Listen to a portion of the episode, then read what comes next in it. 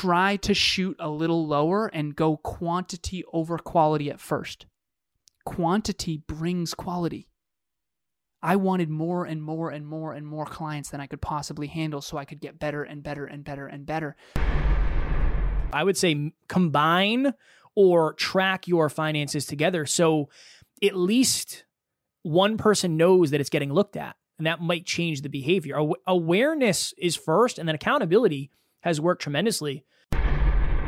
Welcome to Next Level University. I am your host, Kevin Palmieri. And I am your host, Alan Lazarus. At Next Level University, we believe in a heart driven, but no BS approach to holistic self improvement for entrepreneurs. We bring you seven episodes a week, six of which are solo episodes with Kevin and myself, and one world class guest to help you level up your life, your love, your health, and your wealth. Self improvement in your pocket every day from anywhere for free. Welcome to Next Level University.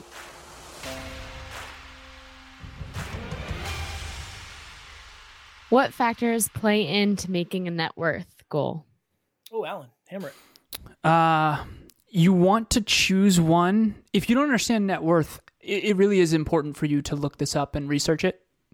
Uh, so, for example, what's a good example of this?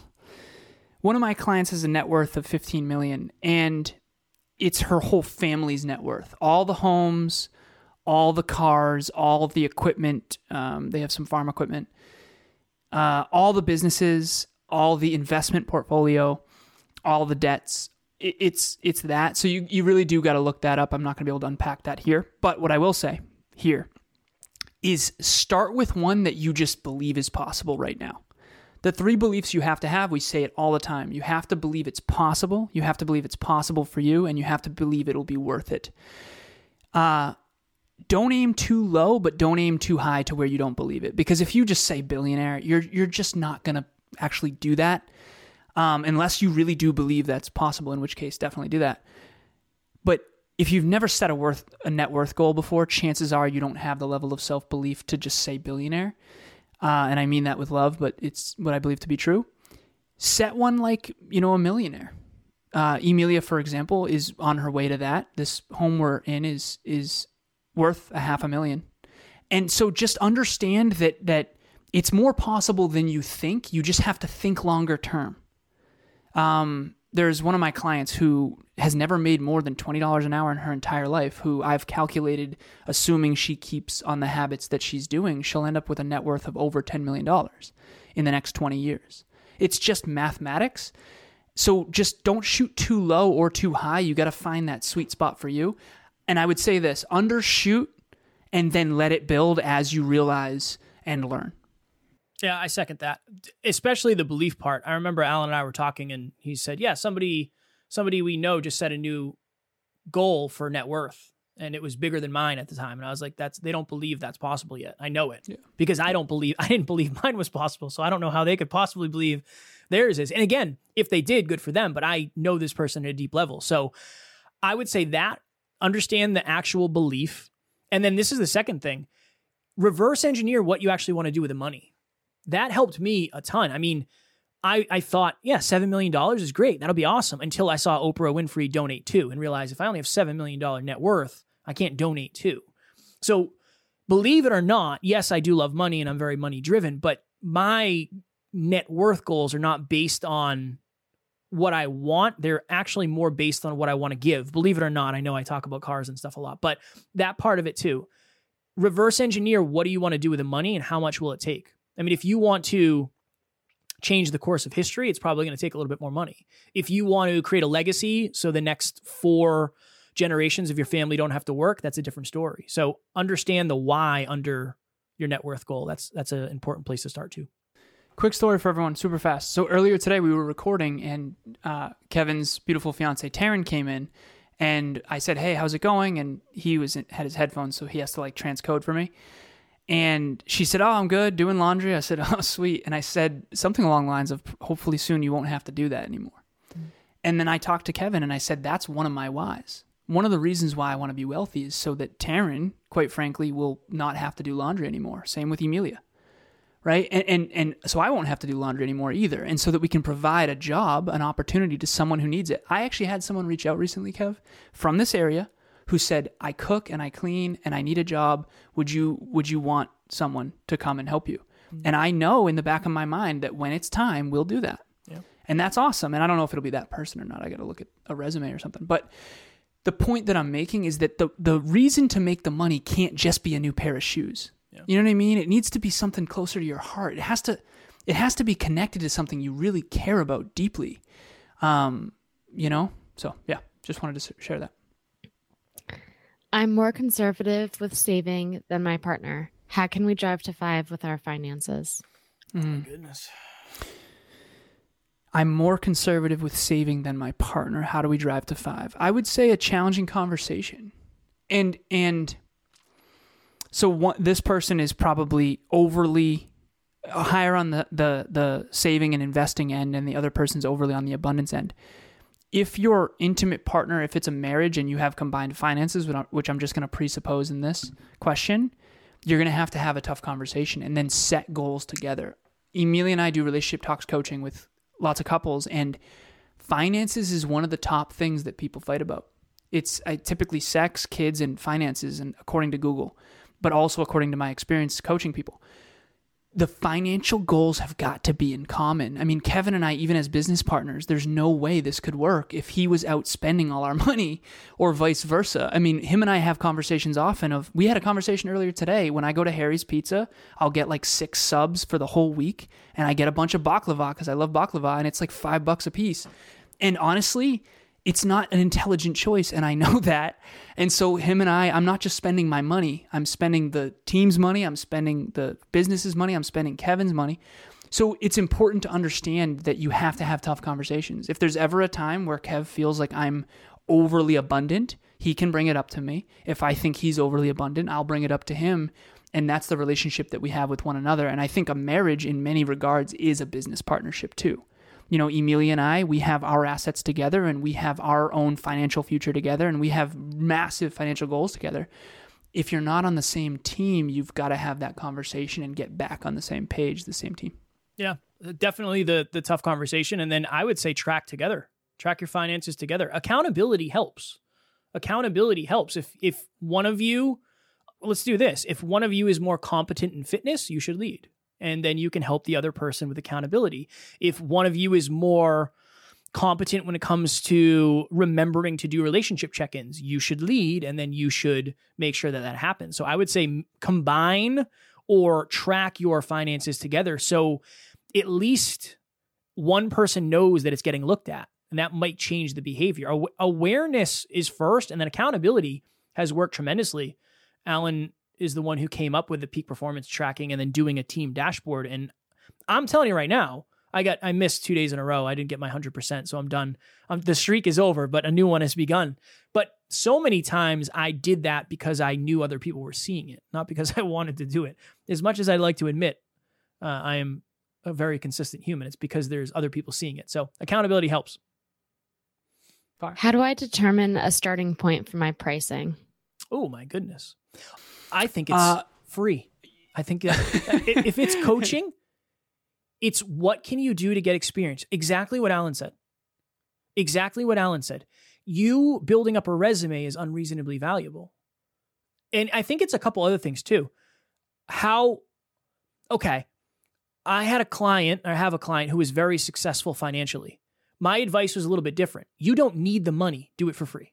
You don't need the money right now. It's not like your coaching is going to save you not eating. You have plenty of money in the bank. It depends too where you are on the entrepreneurial journey. Because if you need to make money, get five clients at five uh, fifty dollars. That's two hundred fifty dollars a week. So I would say the the least amount you can charge.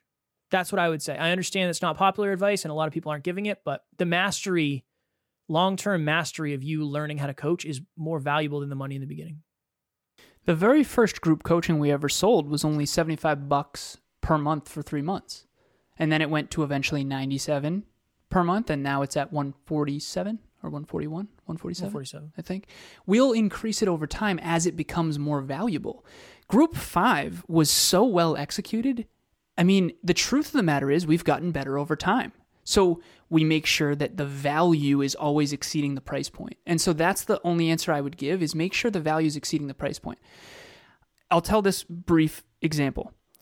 I went to school, high school, and then I went to college for four years, and then an additional year to get my master's in business, electrical and computer engineering, and then my master's in business. And I got paid a lot of money in corporate America. And then when I switched over to personal development and coaching, what you have to understand, I, w- I was, Kevin and I were talking about this recently. I had people emailing me for consulting, business consulting, and automation and engineering consulting for $400 an hour and I was like landscaping on the side in the hot sun for like a hundred bucks for four hours. And the reason why is because I didn't want to go back to corporate. And in hindsight, I think that was a little bit of a mistake. But, anyways, there's a reason why I wasn't getting paid $400 an hour in coaching yet because I was brand new. Those 12 years it took me in middle school and high school and college and master's degree, that was all leading up to that. And then in corporate, I was there for at least five years. So you just have to understand that when you're an entrepreneur and you're so, sort of restarting, like if Michael Jordan decides to play baseball, he's not going to get paid as much, nor should he, because he played basketball for the first 25 years of his life. It's contextual.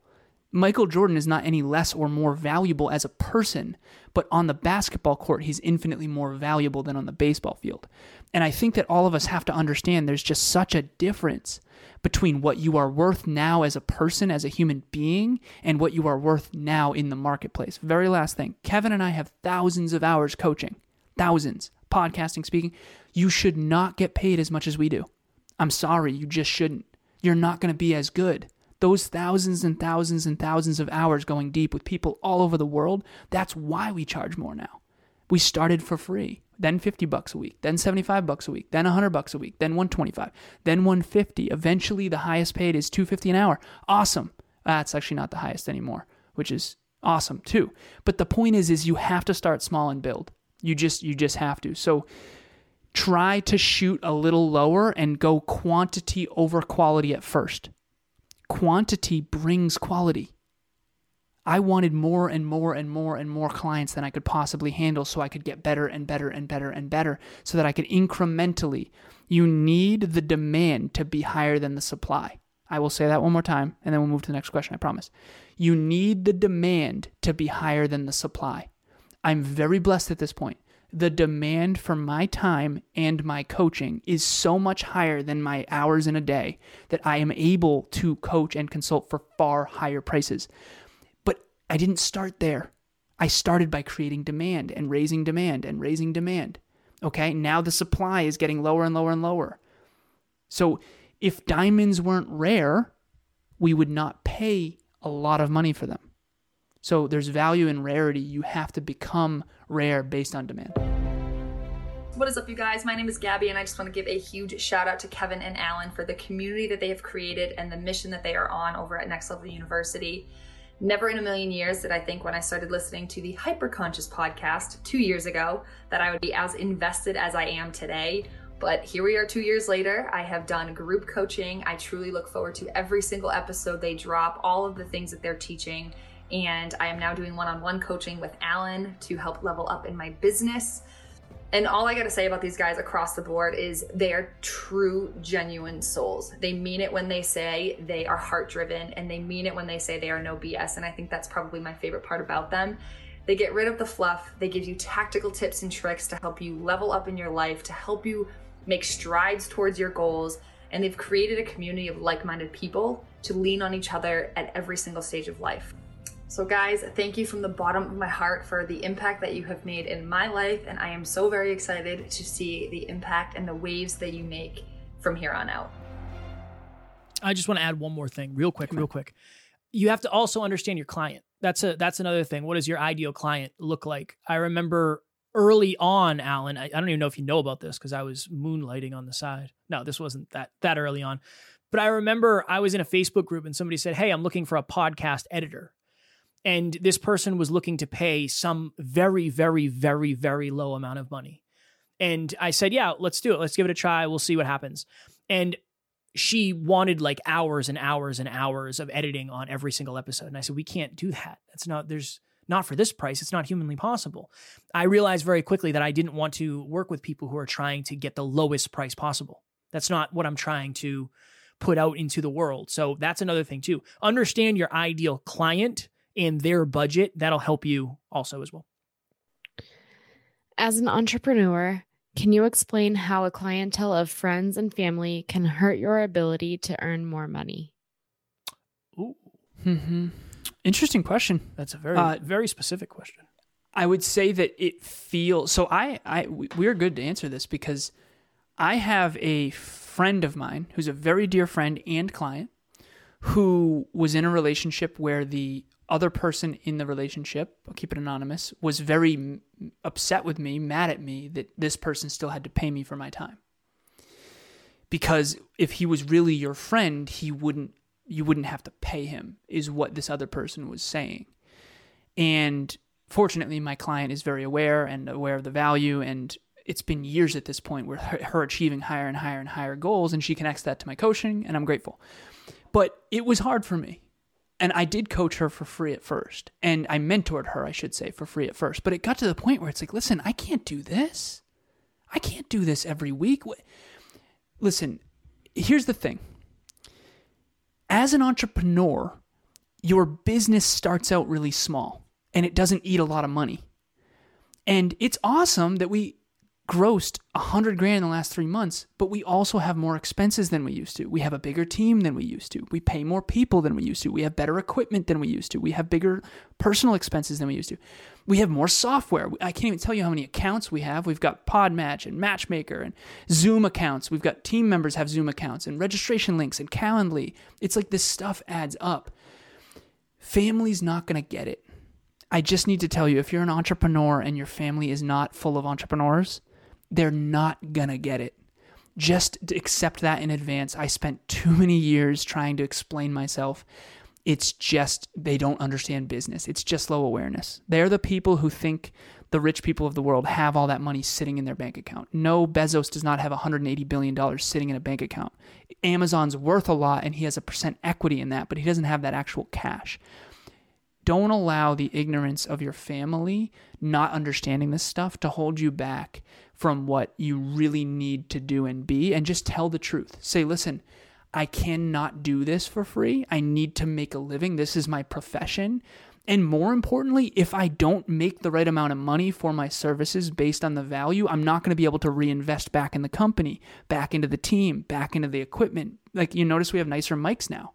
Amy has a mic who do you think paid for that, right? Amy has a Zoom account, StreamYard right now. This all costs money. And people that don't understand that just just understand they're not entrepreneurs and you can have empathy for that, but you also can't you got to kind of explain it to where you're assertive and and respectful of course, but assertive of like, listen, you just don't understand and then give the truth. Amy, can you just hammer the question again real quick? Yeah. As an entrepreneur, how can you ex- uh, can you explain how a clientele of friends and family can hurt your ability to earn more money? Okay. So I'm going to go a different way. Because most people are afraid to charge friends and family, very similar to what Alan talked about in the beginning of that point. You have to reset the relationship. So if you have friends and family as clientele, you're not making any money most likely because you're afraid to ask. You're afraid to say, hey, look, I know you and I went to high school together, and I know that I started doing this for free. Um, but unfortunately, given where I am in business, if I don't start, two ways you can go about it. One, if I don't start making money, I'm going to fail as a, as a business owner. Two, if I don't start charging you, I cannot work with you anymore. I think you have to have the, it can hurt you because you're not monetizing your skills. It's very similar to if you had a pizza shop and every time your family or friends came in, you gave it away for free, and the only people you had come in were your friends and family. You you would be out of business, like Alan said, very quickly. So it hurts you if you don't have the ability to ask. And this is this is a deeper, even deeper seated thing. If you're working with friends and family who don't take your coaching seriously, you might be building up an aversion to coaching. So if your friends and family are your clientele and you don't have a good experience with them, you might not think that coaching or that product or that business is for you, which can jeff you in the long run because that might be something you're actually meant to do and really good at. You're just not working with the right people. That is what I would say. That's why I said earlier with I have two clients right now that are doing beta test clients for free. but I made sure the clients they chose to coach for free were people who really, really are excited to learn and be a be coached. You don't want to. There's a level of entitlement that comes with family, and I'm just going to be transparent about that. There's this weird entitlement with family, like because it's your brother or your sister or your aunt or your uncle or your mom or your friend, even. It's like this weird entitlement thing where it's like, well, I shouldn't have to pay you. You have to.